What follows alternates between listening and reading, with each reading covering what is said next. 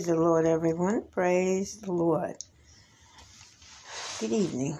This is Minister McMillan, and today we're going to be reading from Matthew 16. Let's bow our heads in prayer. Dear Lord, we thank you, Almighty God, for this word that you placed before us today.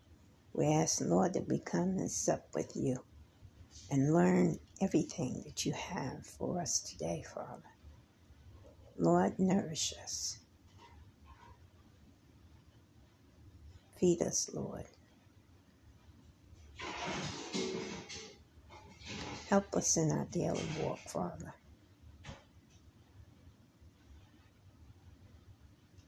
Thank you, Almighty God. Thank you, Lord. This we pray in Jesus' name. Amen. Amen, everyone. Let's get started. The Pharisees and the Sadducees came to Jesus and tested him by asking him to show them a sign from heaven. He replied, When evening comes, you say it was it will be weather. it will be fair weather. For the sky is red, and in the morning today it will be stormy for the sky is red and overcast. You know how to interpret the appearance of the sky, but you cannot interpret the signs of the times. A wicked and adulterous generation looks for a miraculous sign, but none will be given. It expects the sign of Jonah.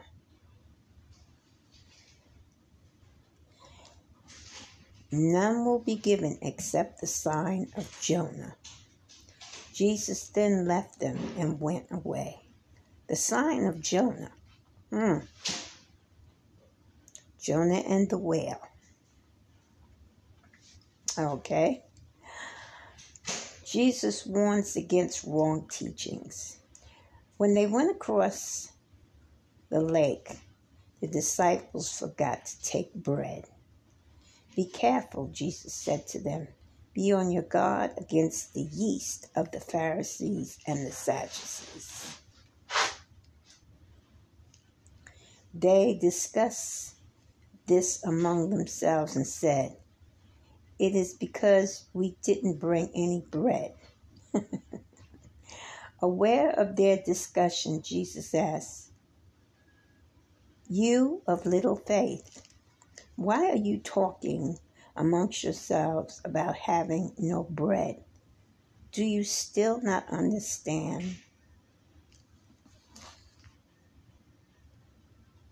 Don't you remember the five loaves for the five thousand and how many baskets you gathered? Or the seven loaves from the four thousand and how many basketfuls you gathered? How is it you do not understand that I was not talking to you about bread? But be on your guard against the yeast of the Pharisees and the Sadducees.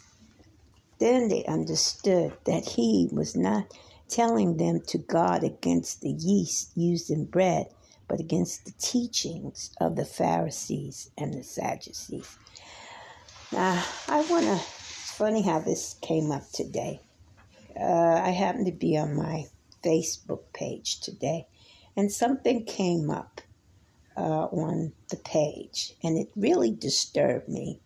Uh, normally, some things I'll pass by and I don't even acknowledge, but this really rocked me to the core. Um, and it fell right along these lines. Someone was on their advertising about basically about their church. That was one thing. And secondly, about how they had found a way to make millions of dollars uh, off teaching people about God. And that just, ooh, even now it bothers me. Because God didn't make any money off his ministry. He made some, But that was offerings that people gave. And he does say that you should give your pastor or priest or whoever it is an offering. Okay? You shouldn't come empty handed. However, he didn't say make millions off his word. His word is free. It's free for you. And those who teach and preach, the laymen out there, they do it willingly with their hearts out of love for him and for everyone else. And there should not be an exchange of mountains of money for you to teach the Word of God. You're selling His Word. You're not really interested in teaching. And those people fall under the line of hypocrites, like the Pharisees and the Sadducees. Okay, I just want to say that real quick because that did come into place. Do not think if you are going uh, into the ministry that oh, I'm going in here and I'm going to make a lot of money because if that is your if that is what's in your mind, then you're not working for God. You're working for the adversary because you're after the money. You're not after teaching someone the love of God or teach them about the kingdom of God. You're not wanting to teach them how to have a relationship with God. Okay, let's move on to 1613. And when Jesus came to the region of Caesarea Philippi, he asked his disciples, Who do people say the Son of Man is? And they replied, some say John the Baptist, and others say Elijah, and still others say Jeremiah or one of the prophets. But what about you? He asked. Who do you say I am?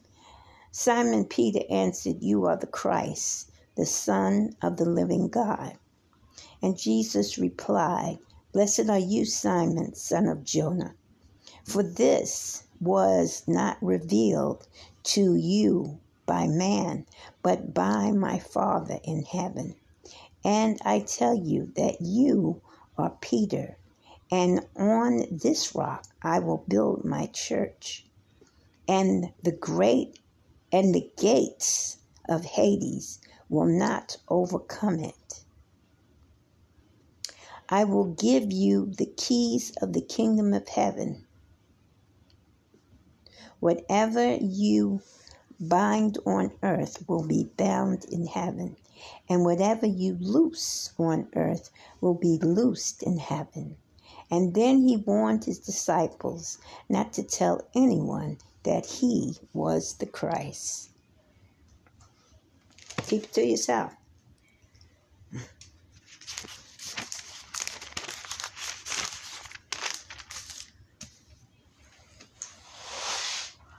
If people know who you are before you get there, then the battle is the battle is over. Okay? Because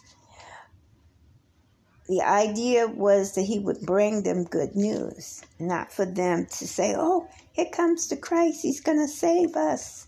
Oh, he's going to heal us." No, they need to be nourished first. They need to know truly who he is, not run after him for gain's sake. Jesus uh, predicts his death the first time. From that time on, Jesus began to explain to his disciples that he must go to Jerusalem and suffer many things at the hands of the elders, chief priests, and teachers of the law, and that he must be killed, and on the third day be risen to life. But Peter took him aside and began to rebuke him. Never, Lord, he said, this shall never happen to you. And Jesus turned and said to Peter, Get behind me, Satan. You are a stumbling block to me. You do not have a mind You do not have in mind the things of God, but the things of men.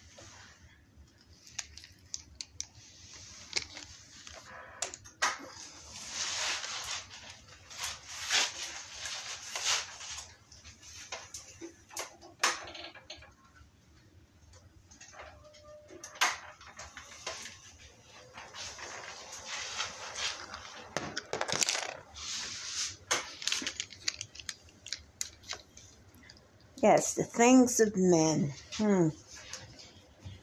Absolutely. Because Jesus was not afraid of death. He knew he had come to this earth to die.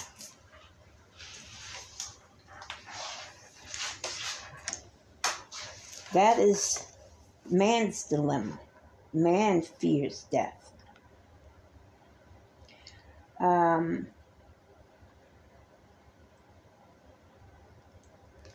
Let's move on.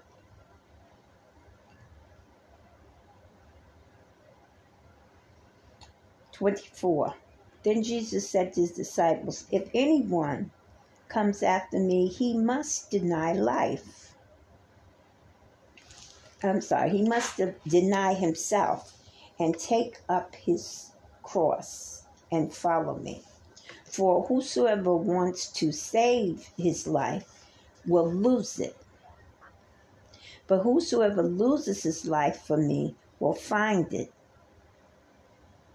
What good will it be for a man if he gains the whole world, yet forfeits his soul?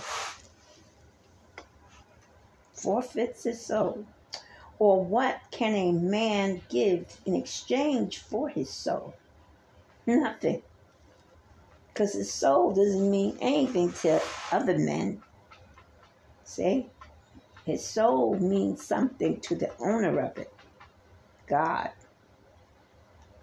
For the Son of Man is going to come to his Father's glory with his angels, and then he will re- he will reward each person according to what he has done. I tell you the truth. Some who are standing here will not taste death before they see the Son of Man. The Son of God, I'm sorry. Um, let me reread that. 28. I tell you the truth. Some who are standing here will not taste death before they see the Son of Man coming in his kingdom. Okay?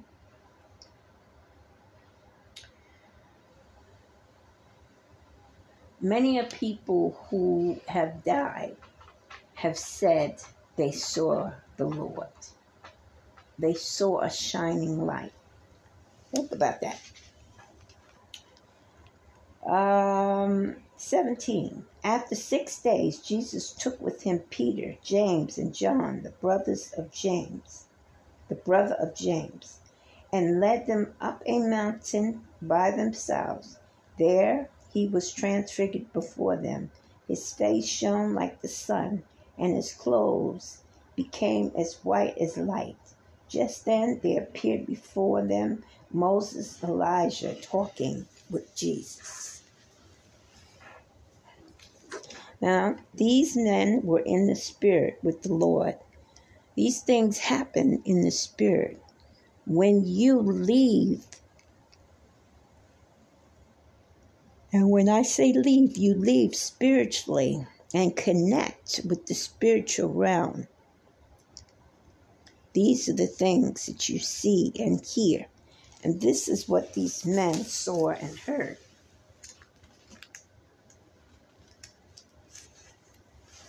Peter said to Jesus, Lord, it is good for us to be here.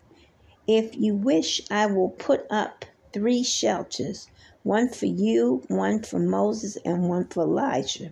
And while he was still speaking, a bright cloud enveloped them, and a voice from the cloud said, This is my Son, whom I love. With him I am well pleased. Listen to him. And when the disciples heard this, They fell face down to the ground, terrified. But Jesus came and touched them. Get up, he said. Don't be afraid. When they looked up, they saw no one except Jesus. And as they were coming down the mountain, Jesus instructed them Don't tell anyone you, what you have seen until the Son of Man has been raised from the dead. The disciples asked him, Why then do the teachers of the law say that Elijah must come first? And Jesus replied, To be sure, Elijah comes and will restore all things. But I tell you, Elijah has already come, and they did not recognize him, but have done to him everything they wished.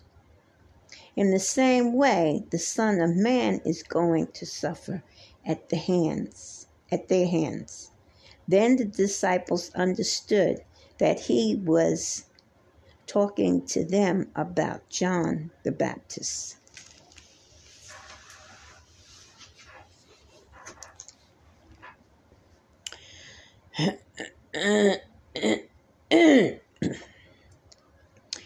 uh, Jesus heals a possessed boy.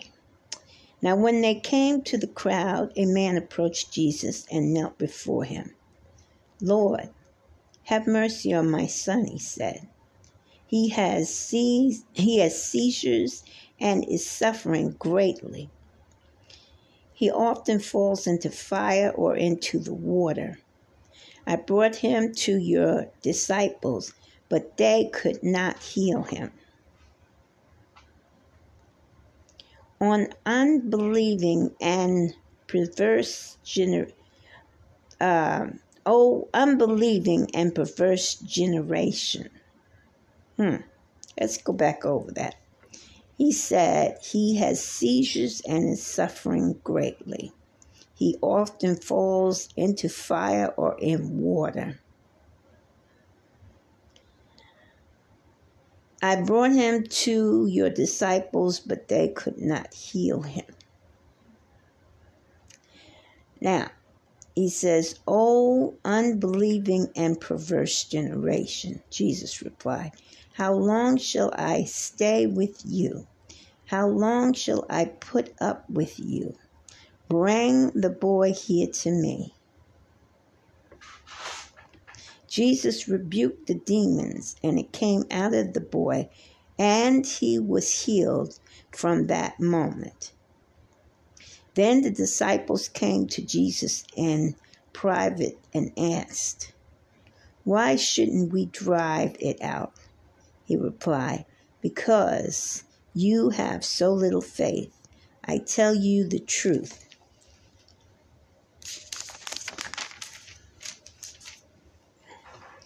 Faith as faith as small as a mustard seed. Mustard seed is one of the smallest seeds on the face of the earth. Okay? Barely see it. Doesn't take that much faith, is what he's saying. But they had very little, they had less than the mustard seed. If they had faith, they would have been able to heal his son. You can say to the mountains, Move, from here to there, and it will move. Nothing will be impossible for you. When they came together in Galilee, he said to them, The Son of Man is going to be betrayed into the hands of men. They will kill him, and on the third day he will be raised raised to life and the disciples were filled with grief. After Jesus and his disciples arrived in Capernaum, the collectors of the two of the two drachma tax came to Peter and asked, Doesn't your teacher pay the temple tax? Yes, he does, he explained. When Peter came into the house, Jesus was the first to speak. What do you think, Simon? he asked. From whom do the king of the earth collect dirty and collect duty and taxes? From their own sons or from others? From others, Peter answered. Then the sons are exempt, Jesus said to him. But so that we may not offend them, go to the lake and throw out your line. Take the first fish you caught, open its mouth, and you will find a four drachma coin. Take it and give it to them for my tax and yours.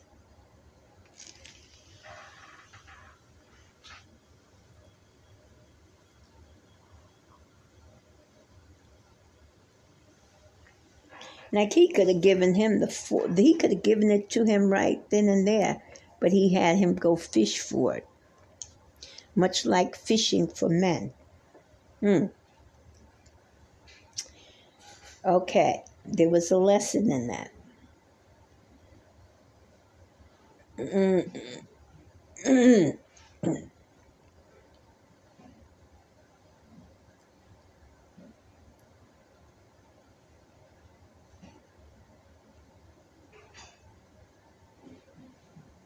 Chapter 18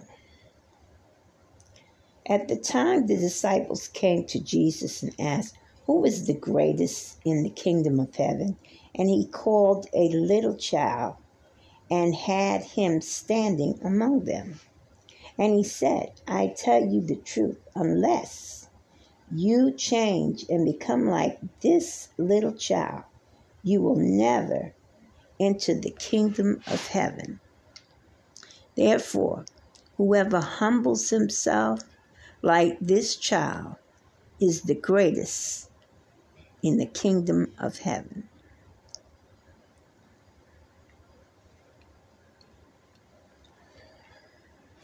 Notice he said, humbles himself. Not being loud, not being boisterous, right? Not being pushy, not being arrogant. He said, humble. And he said, unless you're humble, you won't enter into the kingdom. Check yourselves, everyone. If you're not humble, you're in danger. Okay? Therefore, whoever humbles himself like this child is the greatest in the kingdom of heaven. And whoever welcomes a little child like this in my name welcomes me. But if anyone causes one of these little children who believe in me to sin, it would be better for him to have a large millstone hung around his neck and to be drowned in the depth of the sea. So, if you know someone is a believer and they're humble, meek, quiet, loving, kind, and you pick at them, you do things to them just to get a rile, you think it's funny, hear what the Lord is saying. It'd be better if you had just put a rock around your neck and drowned yourself. All right, let's move on to 18.7. Woe to the world because of the things that cause people to sin. Such things must come, but woe to the man through whom they come. If your hand or your foot causes you to sin, cut it off and throw it away. It is better for you to enter life, man, uh, to enter life maimed or crippled, than to have two leg, uh, two excuse me, two hands or two feet and be thrown into eternal fire. And if your eye causes you to sin, gorge it out and throw it away. It is better for you to enter life with one eye than to have two eyes and be thrown into the fire of hell. See that you do not look down on one of these little ones, for I tell you that their angel in heaven always sees the faces, always sees the face, excuse me, of Father in heaven. What do you think? If a man owns a hundred sheep and one of them wanders away, will he not leave the ninety nine on the hill and go to look for the one that wandered off? And if he finds it, I tell you the truth, he is happier about that one sheep than about the 99 that he did not that did not wander off. In the same way, your in the same way your Father in heaven is not willing that any of these little ones should be lost. So that should say something to you. When you're going through struggles, you're going through things, and you know that you're a child of God. But things are knocking at your front and back door. Don't give in and don't give up. And don't allow others to take advantage. Because when they do, or if they do, okay, what does it say about the Father? In the same way, your Father in heaven is not willing that any of these little ones should be lost. So he's looking after you 24 7, placing angels around you to see to it that you don't get lost, even if it means he has to redirect your course.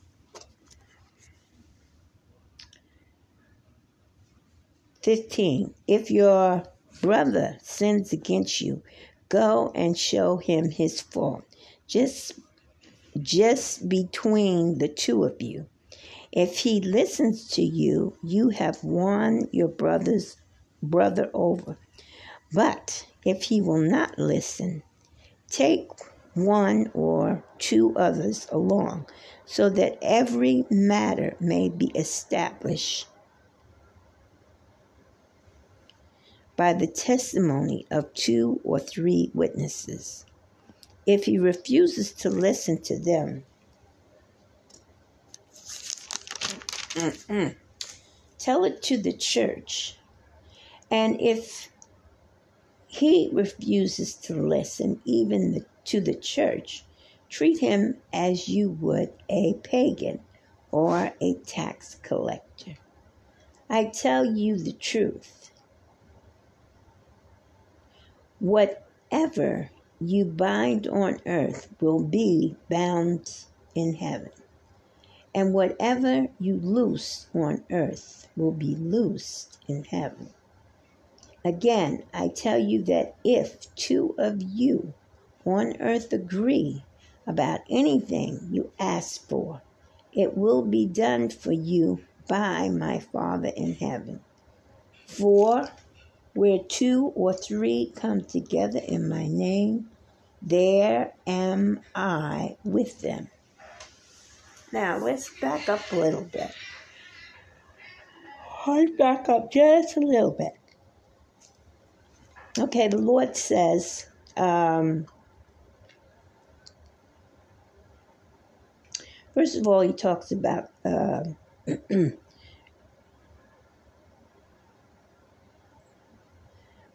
if a person doesn't listen to you, treating them like uh, pagans or tax collectors. Well, tax, everybody knows when the tax collectors come around, um, you don't have much to say to them. You just pull out what you owe them and give it to them. You really hate to see them come.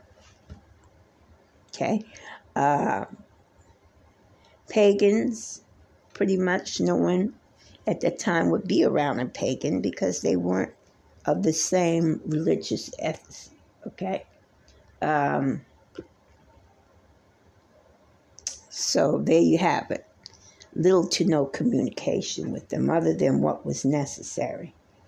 Um, then he also says,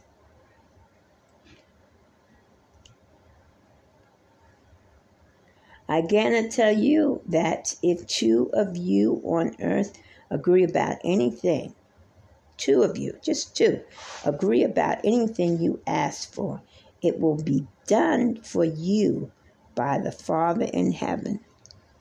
So if you come and pray with someone else about a situation and you believe and you're asking in your belief that the Lord is going to handle that situation, then it will be done. Um,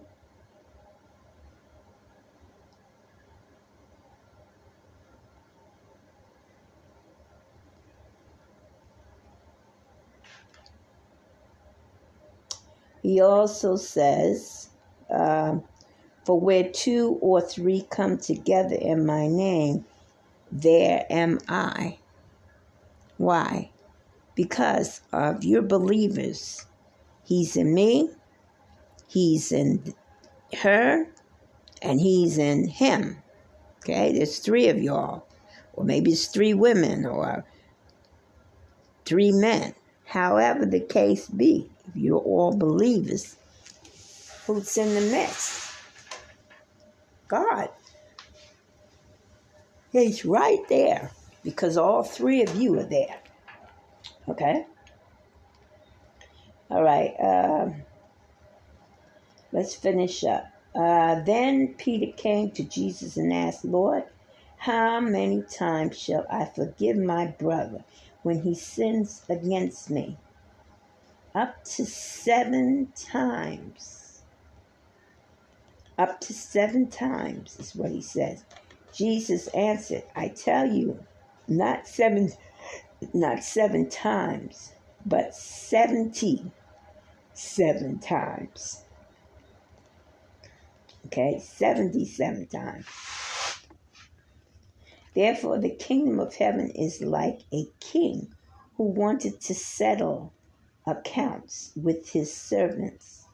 And as he began the settlement, a man who owned his ten counts with his servant as he began the settlement, a man who owned his 10,000 talents was brought to him. Since he was not able to pay, the master ordered that he and his wife and his children and all that he had be sold to repay the debt. Now the servant fell on his knees before him. Be patient with me, he begged and I will pay back everything.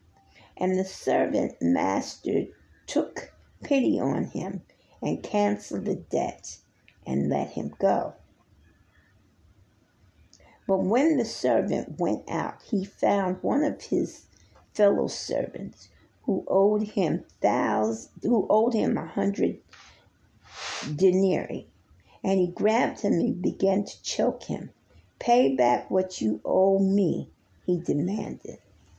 His fellow servant fell to his knees and begged him, Be patient with me, and I will pay you back. But he refused. Instead, he went off and had the man thrown into prison until he could pay the debt. And when the other servants saw what had happened, they were greatly distressed and went and told their master everything that had happened. Then the master called the servant in.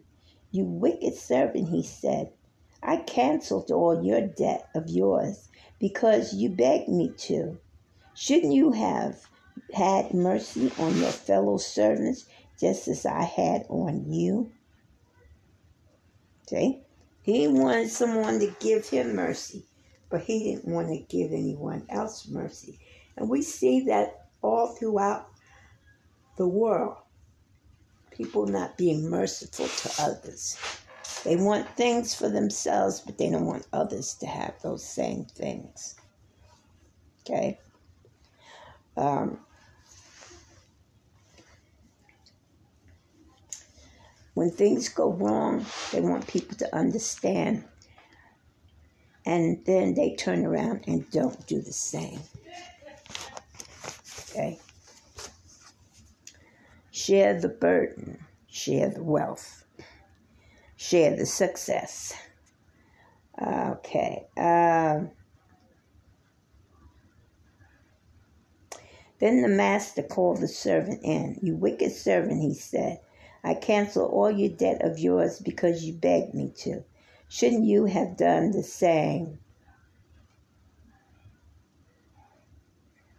on your fellow servants? just as I had on you. In anger, his servant turned him over to the jailers to be tortured until he should pay back all he owned. This is how my heavenly Father will treat each of you unless you forgive your brother from your heart. Hmm. You understand that? you want God to be merciful, you have to be merciful. If you're not merciful about things, then God's not going to be merciful. You're holding a grudge against a friend or a family member. You need to drop that. You need to start showing some love and refrain. You need to forgive and forget it. It's past due, it's over with. And God is not pleased with you holding on to it. Okay. Um, we're going to stop here and we will pick up again tomorrow on uh, chapter 19. All right, everyone, let's bow our heads. Dear Lord, thank you for the nourishment of this food today. Father, we thank you for helping us and teaching us. We thank you for watching over us. And we ask, Lord Jesus, that you continue to teach us, continue to work with us, Lord. Continue to feed us your word. And let us, Father, be a blessing, not just to ourselves, but to others that we come in contact with. Thank you, Lord. Thank you, Father. This we pray in Jesus' name. Amen. Amen, everyone. This is Minister McMillan saying. Have a blessed evening.